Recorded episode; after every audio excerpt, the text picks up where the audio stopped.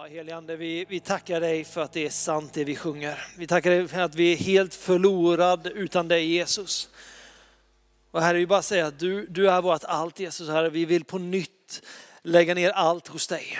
Så heligande, vi bara ber att du idag får komma och rannsaka våra hjärtan. Jag ber att du får komma och tala till oss så att vi ännu mer hängivet kan följa dig. Att ännu mer bara släppa kontrollen och säga Jesus ta över tyglarna i mitt liv. Jesus, vi stämmer in i Johannes döparens bön och säger att du måste bli större och vi måste bli mindre. Vi vill se mer av dig Jesus, vi vill förstå mer av vem du är, vi vill ha mer av din sanning, din glädje, din godhet och din frid i våra liv. Mer än någonting annat så vill vi ha mer av dig Jesus. Så kom och möt oss Herre. Tala till oss idag, välsigna oss idag. I Jesu namn. Amen. Varsågoda och sitt. Jag tänker att vi ska börja med en kort omröstning idag. Vad stör ni er minst på? Mig med keps eller mig med hår som står åt alla håll? Spelar ingen roll. Jag får inte ha keps på mig i kyrkan säger Kenny, då kör vi håret åt alla håll. Det är bra. Ja, jultomten får ha mössan på sig, det är lugnt. Han tar aldrig av sig sin. Det är helt rätt. Kul att eh, vara tillbaks. Jag missade förra veckan. Då var vi förra veckan. Vi saknade er och kände att det hade ändå varit väldigt gött att vara här. Så det är kul att vara tillbaks. Eh, och vi följer som sagt bergspredikan, eh, vilket gör att vi försöker på något sätt gå igenom, nu är det, är det var tredje vecka, va? varannan vecka.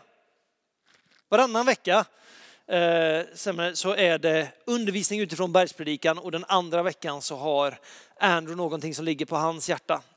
Eh, vilket gör att vi går igenom Jesu undervisning så som han tar den och så försöker vi utveckla och förklara vad är det Jesus egentligen säger, vad är det han berör. Vilket gör det att man får inte helt enkelt välja ämnena själv utan man tar det som, som kommer. Men jag vet inte om ni kan känna igen er i det här men ibland på vissa stunder i mitt liv har jag varit på platser där man bara är så här, Gud, jag behöver tydlighet. Jag behöver raka direktiv därför nu vet jag inte om jag ska ta av höger eller vänster eller jag vet inte vad jag ska tänka om det här. Kan inte du bara vara tydlig? Och så är det på något sätt, det finns någonting i mig som är så att man förväntar sig lite att när man ställer en fråga till Gud så kommer man få en så här ganska flummig, intetsägande liknelse. Man kan tänka så här att jag säger Gud, ska jag börja läsa eh, samhällskunskap? Och så får man svar, ja men om blommorna är blå och livet är glatt, då kör du på. Vad betyder det? Ingen aning. Jag har aldrig fått ett sådant svar från Gud. När jag läser hans ord så märker man det att Gud älskar att vara konkret. Gud älskar att faktiskt ta i sånt som, som betyder någonting. Han älskar att vara där och leda mig genom livet. Enda problemet är att han inte alltid väljer att göra det på det sättet jag förväntar mig att han ska göra det på. Därför jag kan ganska ofta komma med en fråga till Gud eller en undran i mitt liv och lägga fram den och sen förvänta mig att jag ska få ett supertydligt svar specifikt på min fråga. Och Gud kan välja att svara på frågan utan att helt svara på frågan. Och vi ser att Jesus gör det flera gånger i Bibeln också, att han svarar på en fråga med en fråga. Och varför gör Gud det här? Jo, därför att vi kommer utifrån vårt perspektiv med våran trångsynthet och försöker få ett ja eller ett nej eller eh, ett kanske till och med Medan Gud säger att jag vill att du ska förstå det större perspektivet. Jag vill att du ska förstå vem jag är, hur jag ser på saker och ting. Så därför behöver jag vidga din vy. Jag behöver förklara saker på ett annat sätt så att du ställer frågan annorlunda. Och vi märker det när människor kommer till Jesus och ställer frågor om lagen på något sätt för att sätta dit honom. Så vidgar han hela tiden perspektivet för att visa Guds kärlek för människor. För att visa att Gud bryr sig, att Gud älskar, att Gud är god. Vilket gör att man kan komma med den här raka specifika frågan, hur ska vi göra i det här fallet? Eller vad tycker du om det här fallet? Och så vidgar Gud perspektivet bara för att visa att det, jag ser det här på ett helt annat sätt. Din ja och nej-fråga, din svart och vitt fungerar inte därför jag är större och jag har mer för det. Jag tror det är det perspektivet vi behöver ha lite idag när vi går in på dagens tema. För idag ska vi prata om pengar. Och jag tycker det här ska bli skitkul. Därför att jag avskyr att hålla kollekttal. Därför är jag glad att kunna säga att det här är inte ett kollekttal. Kommer, vi kommer inte ge er möjligheten att ge några pengar idag. Så det jag säger nu har ingenting att göra med att nu ska vi öppnar plånboken och ger in i kyrkan eller vi ska ge till den som predikar. Ni kan få mitt swishnummer efter om ni frågar, väldigt gärna vill ge. Eh, jag säger inte nej. Men det är inte målet med den här predikan. Målet är inte att få er att ge era pengar utan det är att på något sätt försöka vidga perspektivet och se vad säger Gud om det här med pengar? Jag kan bara ge er en liten spoiler. Att budskapet på något sätt är ge mer och ge oftare. Men det finns en hake i det hela. Det finns en, eller det finns en positiv sida av det och det är att Gud är egentligen inte så intresserad av era pengar. Gud är inte behov av era pengar. Men vi är i behov av att ge våra pengar. För våran skull, inte så mycket för hans skull. Men vi, vi hoppar in i det. Därför det är så här att vi kan tänka då att okej, okay, kyrkan pratar kanske lite för mycket om pengar kan man tycka ibland. Jag ska säga att vi pratar alldeles för lite om pengar. En sjättedel av allt det som står i Matteus, Lukas och Markus handlar om pengar. 12 av Jesu 34 liknelser handlar om pengar. Det är en ganska stor del av Jesu undervisning som på något sätt berör pengar. Varför talar Gud så mycket om pengar? Varför sitter vi alltid och skruvar lite på, vi kommer alldeles strax. Varför, för jag vet precis hur det är när någon börjar prata om pengar framifrån scenen, man börjar skruva på sig. Det är, mm, nu är vi där igen, nu ska vi prata om pengar. Men anledningen till att Jesus pratar så mycket om just pengar, det är därför att det är en så enorm del av det mänskliga livet. Allt vi gör, allt sättet vi väljer att leva våra liv på påverkas av vår syn och vårt förhållande till pengar. Vart jag väljer att bo, vad jag väljer att äta, hur jag väljer att spendera min fritid är så ofta kopplat till pengar. Jag kan drivas i min karriär på att söka pengar. Eller jag kan gå till jobbet och ha tre jobb bara för att försöka försörja min familj. Så min ständiga oro är hur ska jag få in pengar för att sätta mat på bordet för mina barn. Vart du än är, vilken del av spektrat du än är på. Du kan ha 15 bilar i garaget eller du har knappt råd med busskortet för att ta dig till jobbet. Vart du än är, mittemellan Svensson eller vad det än är, så berörs vi och måste förhålla oss till pengar. Och Bibeln talar väldigt mycket om pengar.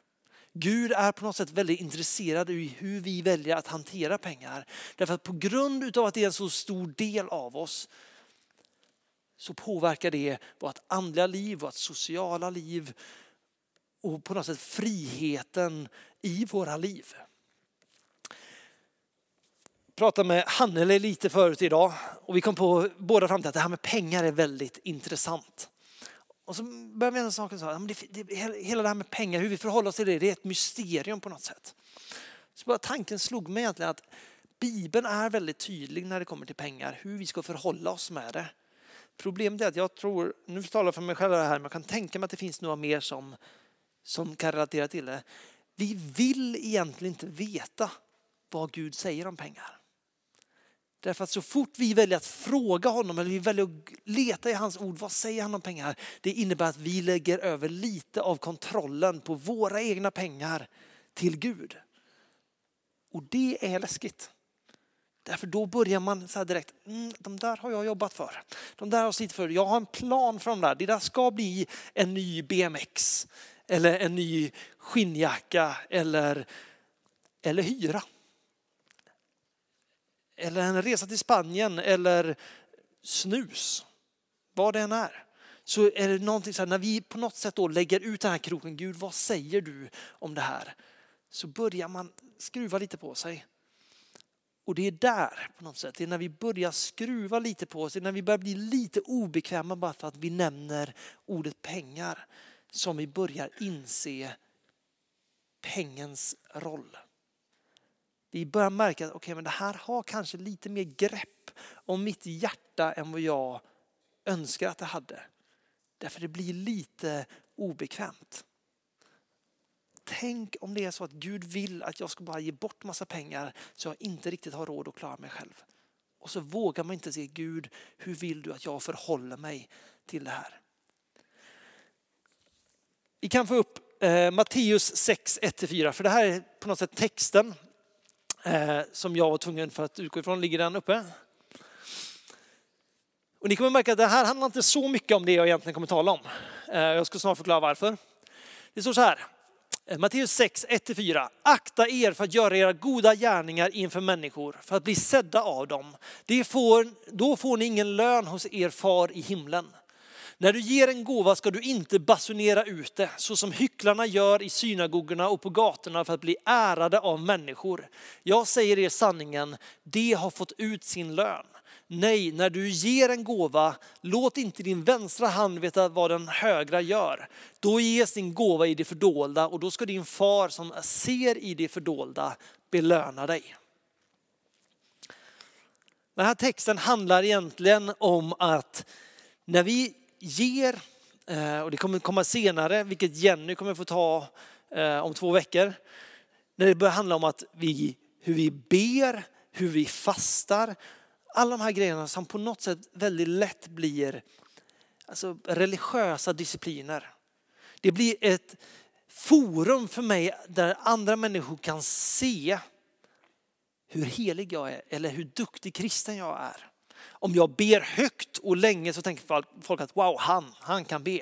Eller om jag ger mycket pengar eller bara ger lite ofta så kommer människor säga, oh han är givmild, han är generös. Eller som de gjorde på Jesu tid när de fastade, då klädde de sig i, nästan, tänk typ så eh, vad heter det? Eh, vad sa du? Säck och aska, så tänker typ munkkåpnad liksom. Det är oskönt och alla ser att oj, här kommer någon som, är fast, som fastar, han är, han är helig.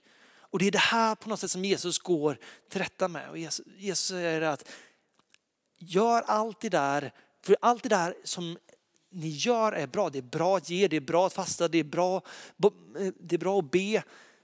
Men det, ändamålet med det är för att ni ska få en relation med Fadern. Det är inte för att andra människor ska tro att ni är duktiga utan det är för att ni ska välkomnas in närmare honom i en relation. Och i det så börjar Jesus prata om att ge gåvor. Eh, och jag tänker bara för att de andra är ganska lika på tema så lämnar vi det till Jenny och så går vi in och så bara vi kollar på det här. För när Jesus säger så här, nej när du ger en gåva, låt inte den, din vänstra hand veta vad den högra gör. Inte om du ger en gåva, utan när du ger en gåva. När du ger, när du är generös. Inte om. För det här är Bibeln ganska tydlig. Om och om igen så talar Bibeln om att ge. Var frikostig. Gud älskar en glad givare. Inte därför att han behöver era pengar. Utan därför det gör någonting med ditt hjärta när du ger. Och vi ska ta och kolla på en annan text väldigt snabbt. Eh, det står i Markus 12, 41-44. Jesus satte sig mitt emot offerkistan Offerkistan är alltså dit folk kommer att ge pengar i templet så att alla kan se dem. Så ger man sin gåva till templet som en del av sin lovsång. Jesus satt mitt emot offerkistan och såg hur folket la pengar i den. Många rika gav mycket. Där kom också en fattig änka och la i två små kopparmynt, ett par ören. Då kallade han till sig sina lärjungar och sa till dem, jag säger er sanningen, den här fattiga änkan gav mer än alla de andra som la något i offerkistan. Alla andra gav av sitt överflöd, men hon gav i sin fattigdom allt som hon hade att leva på. De ena kommer och ger ganska stora rikedomar kommer en fattig kvinna och lägger ner ett par små kopparmynt. Tänk att hon lägger fram en tia. Jag vet inte vad de här kopparmynten var värda, men storyn bekräftar att det här inte är värt egentligen någonting. Jesus ser det här, säger till sina lärjungar att hon har lagt i mer än alla de andra. Därför hon gav när det kostade henne någonting. Hon gav någonting till mig när det kostade henne någonting. Medan som andra, de hade de här fickpengarna som de annars bara hade lagt på Coca-Cola. Det slängde de iväg och tänkte att ja, jag kan bara ta ut mer pengar och köpa det för. Men hon gav av det lilla hon hade. Och det säger Jesus att det är mer värt. Det är därför det på något sätt inte spelar någon roll om du är på ena sidan av spektrat när det kommer till ekonomi eller om du bor i en lyxvilla. Vad vi väljer att göra med våra pengar spelar ändå roll.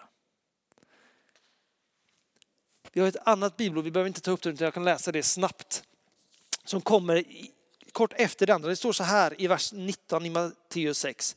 Samla inte skatter på jorden där rost och mal förstör och där tjuvar bryter sig in och stjäl. Samla era skatter i himlen där varken rost eller mal förstör och där inga tjuvar bryter sig in och stjäl. Ty där din skatt är, där kommer också ditt hjärta att vara. Just av den här anledningen att så fort vi börjar prata om pengar att det, det börjar skava lite. Man är lite rädd för att lämna över kontrollen till det. Där säger på något sätt Bibeln så här, vart är din skatt? Var är det som du värderar? Har jag ett område i mitt liv som jag fortfarande inte riktigt har släppt greppet om?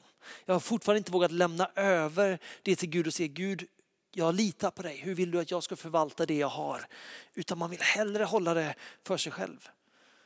Så säger Jesus på något sätt att det är där ditt hjärta ligger. När du inte har vågat släppa taget om det där. Samhället är överens på något sätt. Kyrkan säger det, utanför kyrkan säger man att roten till det onda det är sex, makt och pengar. Det finns någonting i det här som hela tiden är där och förför oss. Som hela tiden säger att om jag bara har lite mer, om jag bara har lite mer så kommer allting att vara bra. Det är den där lukrativa drömmen om att om jag, hade jag bara haft lite till, då hade mitt liv varit utan problem. Vi vet alla, därför vi har hört den slogan så många gånger, vi vet att pengar kan inte köpa oss lycka. Vi vet det, frågan är om vi tror på det. Kollar vi the American dream, som USA på något sätt är så kända för, det är för att kom till oss möjligheternas land, här kan du tjäna ihop tillräckligt med pengar så att du får ett bekvämt liv. Hela tiden ligger det på något sätt där och lockas. Jag vet inte hur ni är, men när jag går in på Hemköp och så ser man de här eh, Aftonblads eh, affischerna där det säger i den här butiken vann någon eh, 5 miljoner kronor. Och så tänker man, ah, jag kanske ska köpa mig en trisslott. Eller jag kanske ska spela på Eurojackpot eller vad det är. Det finns hela tiden på något sätt den här lockelsen i att, men tänk det där skulle kunna vara jag. Jag skulle kunna få det lite bättre på grund utav det där. Och det gör att det väcks på något sätt någonting igen där man inte är helt till, tillfreds. Därför pengar har en väldigt förförande kraft. Pengar vill hela tiden locka in dig till att säga att du behöver mer. Det räcker med att kolla på de största fotbollsspelarna i världen. De tjänar ohyggligt med pengar. För ett par år sedan så fanns en kille som hette, eller han heter fortfarande, Samuel Eto'o. Eh, han spelade i Inter och tjänade mängder med pengar. En av världens bästa fotbollsspelare för tillfället. Så kommer ett erbjudande från Kina, en liga som ingen känner till riktigt. Eh, det finns inga, eh, sänds inte på tv eller någonting, men de erbjuder honom ännu mer pengar. Så han lämnar hela sin, egentligen sin karriär för att flytta dit där pengarna finns. Därför att hur mycket du än har så kommer det hela tiden finnas det här draget av att jag måste ha mer. Jag måste ha mer. Det räcker med att vi kollar på i stort sett all brottslighet i världen så märker vi att på ett eller annat sätt så är det kopplat till pengar. Längtan efter mer. Vad har det här då egentligen med det vi talar om, med givande? Det handlar om att vart vi än är så lovar pengar oss någonting som det inte kan hålla. Hela tiden kommer den försöka locka oss till att ta åt oss lite mer. Drömma om lite mer. Och Jesus säger så här. Eh, om jag har den här någonstans. Ingen kan tjäna två herrar. Antingen kommer han då att hata den ena och älska den andra, eller kommer han att hålla sig till den ena och se ner på den andra. Ni kan inte tjäna både Gud och mammon. Mammon, det är, liksom, det är pengarna. Vi kan inte tjäna både Gud och mammon. Vi kan inte leva fullt ut för Gud samtidigt som vi lever för att få, kanske så vi klarar oss, eller kanske för att ha i överflöd. Det Jesus säger är lita på mig. För vet ni vad det bästa botemedlet mot svartsjuka, vet ni vad det är? Jag tror det är att börja berömma människor. Att börja se det goda i människor och börja tala ut det. Det är det bästa botemedlet mot, eh, vad heter det, eh, när man inte är content, när man inte är tillfredsställd utan det är så liksom att missnöje på något sätt, det är att börja vara tacksam. Att börja se vad har jag att vara tacksam för? Vad har, finns det i mitt liv som det faktiskt är värt att vara tacksam för? Och när jag börjar uppmärksamma det så börjar det där missnöjet sakta att trängas undan. Jag tror inte det finns någon här inne som skulle säga att, att bli sedd som snål eller självisk eller girig skulle vara positiva drag. Vad är bästa botemedlet mot när jag börjar märka att men det finns någonting hos mig som drar lite för mycket, gör att jag inte alltid visar min bästa sida. Det är generositet. Det är att ge.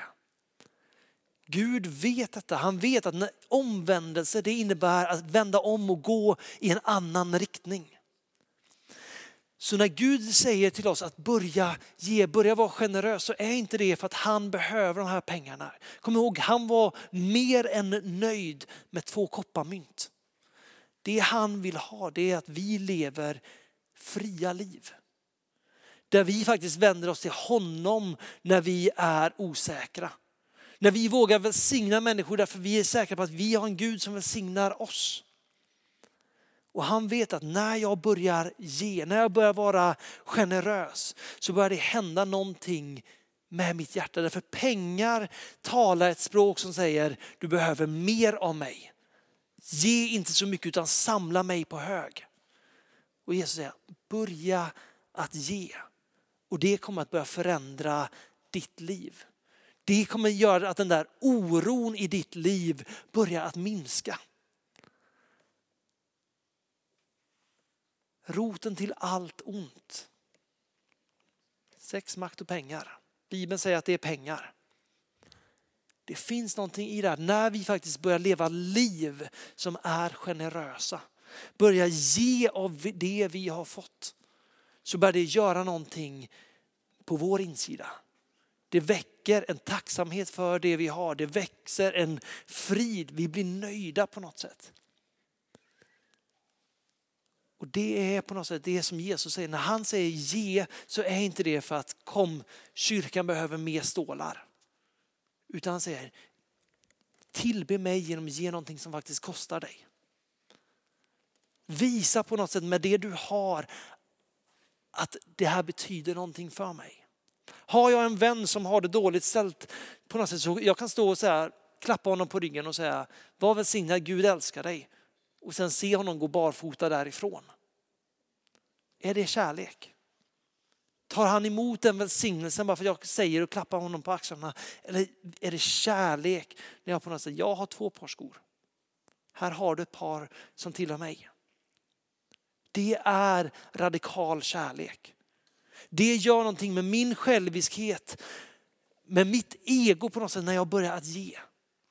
Så för att jag ska bli fri, för att jag ska kunna leva ett fullt fritt liv där jag får trösta på honom så finns en möjlighet att vara med och ge.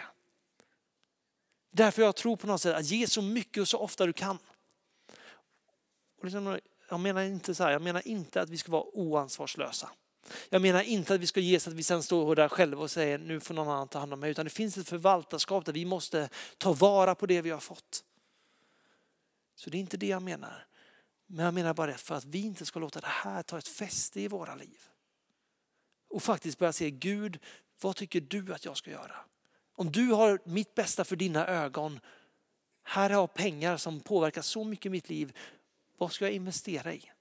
Hur ska jag hjälpa mina vänner? Var, ska jag lägga mina pengar? Det finns en berättelse om en rik ung man i, i Bibeln som kommer till Jesus och säger, jag har gjort allt som eh, lagen har befallt mig att göra. Vad ska jag göra för att få eget liv? Och Jesus säger, sälj allt du har, kom och följ mig. Är det den rådande regeln? Sälj allt, lämna alla ägodelar och följ. Jag tror inte det. Jag tror till och med att du kan vara rik och följa Jesus. Jag tror att du kan ha ett par miljoner på banken och vara en god kristen. Men den personen kommer ännu mer noggrant behöva se över det här i sitt liv om att faktiskt inte låta det få ett fäste där. Vad hände med den rika unga mannen? Jo, han lämnade Jesus därför att det han ägde betydde för mycket. Det står så här, vi ska alldeles strax avsluta. Det står så här, första Timoteus 6, 9-10.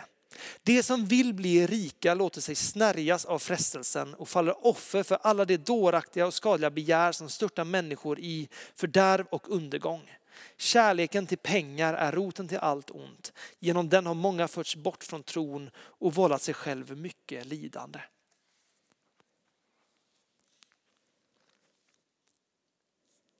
Det är lätt att det kommer tillbaks och biter oss i röven. Innebär det att pengar i sig är ont? Nej, pengar är ett medel som vi kan använda till gott, vi kan använda det till ont. Frågan är, vad väljer jag i mitt liv att göra med det som jag har tjänat eller det som jag har fått? Låter jag det ta makten över mig? Låter jag sitta där och säga, jag har kontrollen på det här själv. Eller vågar jag lita på så här, okej okay, Gud du vet bättre än mig. Du har ett större perspektiv. Min längtan är att bli som dig. Vad ska jag göra med det som är mitt? Och så här, det kan sitta någon som sitter och tänker, jag har inga pengar. Jag kan inte ge. Det hade inte den, unga kvin eller den gamla kvinnan heller. Och det behöver inte vara pengar. Utan det är på något sätt, vad är det som är dyrbart för mig? Är jag beredd att ge det vidare för att sen se det välsignas? Sista bibelordet vi läser. Det står så här i Matteus 6, 25-34. Det här är på något sätt, det här är på något sätt Jesu löfte. Därför säger jag er, gör er inte bekymmer för ert liv, vad ni ska äta eller dricka. Inte heller för att er kropp, vad ni ska klä er med. Är inte livet mer än maten och kroppen mer än kläderna? Se på himlens fåglar, de sår inte, de skördar inte och samlar inte i lador. Ändå föder er himmelske fader dem. Är inte ni värd mycket mer än det? Vem av er kan med sitt bekymmer lägga en enda aln till sin livslängd? Och varför gör ni er bekymmer för kläder? Se på ängens liljor hur de växer. De arbetar inte och spinner inte. Men jag säger er, säger er att inte ens Salomo i all sin prakt var klädd som en av dem. Om nu Gud ger sådana kläder åt gräset som idag står på ängen och imorgon kastas i ugnen, hur mycket mer ska han då inte klä er? Så lite tro ni har. Gör er därför inte bekymmer och eh, fråga inte vad ska vi äta eller vad ska vi dricka eller vad ska vi klä oss med. Efter allt detta söker hedningarna. Men er himmelske fader vet att ni behöver allt detta. Nej, sök först Guds rike och hans rättfärdighet så ska ni få allt det andra också. Gör er alltså inte bekymmer för morgondagen. Den ska själv bära sitt bekymmer. Var dag har nog av sin plåga. Det här är Guds hjärta för oss. Idag pratar vi konkret om pengar. Vad är Guds perspektiv? Jo, hans perspektiv är att ni ska ha precis det som ni behöver samtidigt som ni kan välsigna andra. Att pengar, vare sig ni har mycket och längtar efter mer eller om ni har så lite så att ni känner hur ska jag klara mig igenom den här dagen? Hur den är så vet vi, det räcker med att kolla på hela samhället, alla strukturer som finns, så märker vi att pengar på många sätt styr våra liv. Frågan är, vem vill vi ska vara Herre i våra liv? Vem ska sätta villkoren? Är det Gud som är god, som är generös och som har lovat att han ska vara med oss? Eller är det beroendet av pengar? Känner vi att okej, okay, här finns det någonting att jobba med. Gud, jag behöver mer av det. Jag tror att bästa botemedlet, var med och ge. Ge till människor som behöver, var med och ge till organisationer eller kyrkor eller vad det än är. Men att vi börjar ge av det vi har, det gör någonting först och främst med oss. Vårat förhållande till det. För att vi ska må bra, för att vi ska vara fria. Det är Guds vilja. Att du ska leva och frodas. Frågan är, vågar vi lita på honom eller inte? Där nöjer vi oss, för nu har jag pratat alldeles för länge. Vi kan väl göra så här, att vi kan väl, vi kan väl ställa oss upp och be tillsammans innan vi går in i grupperna. Så, så här, Jesus, här, vi bara ber dig att vi får ditt perspektiv på det här med pengar. Jesus, jag tackar dig för att du inte flyr ett område som pengar. Jag tackar dig Jesus för att du inte är beroende av pengar. Utan jag tackar dig Jesus för att du vill vara praktisk i hur vi lever våra liv. För att vi ska kunna leva fritt, för att vi ska kunna leva nära dig, för att vi ska kunna älska människor så att människor känner sig älskade. Så Helande, jag bara ber att du får röra vid våra hjärtan här. Jag ber att du får komma och tala till oss om det här med pengar Jesus Herre. Så att vi får se det ur ditt perspektiv. Herre, vi tackar dig för att du är god. Vi tackar dig för att du är den som förser. Vi tackar dig för att du håller det du har lovat. Så jag bara ber att under dagarna som kommer här så får de här tankarna får bara spinna i oss Herre. Där du får börja tala, där vi kan få ändra våra perspektiv för att få en hälsosam inställning till pengar Herre. Vi tackar dig i Jesu namn. Amen.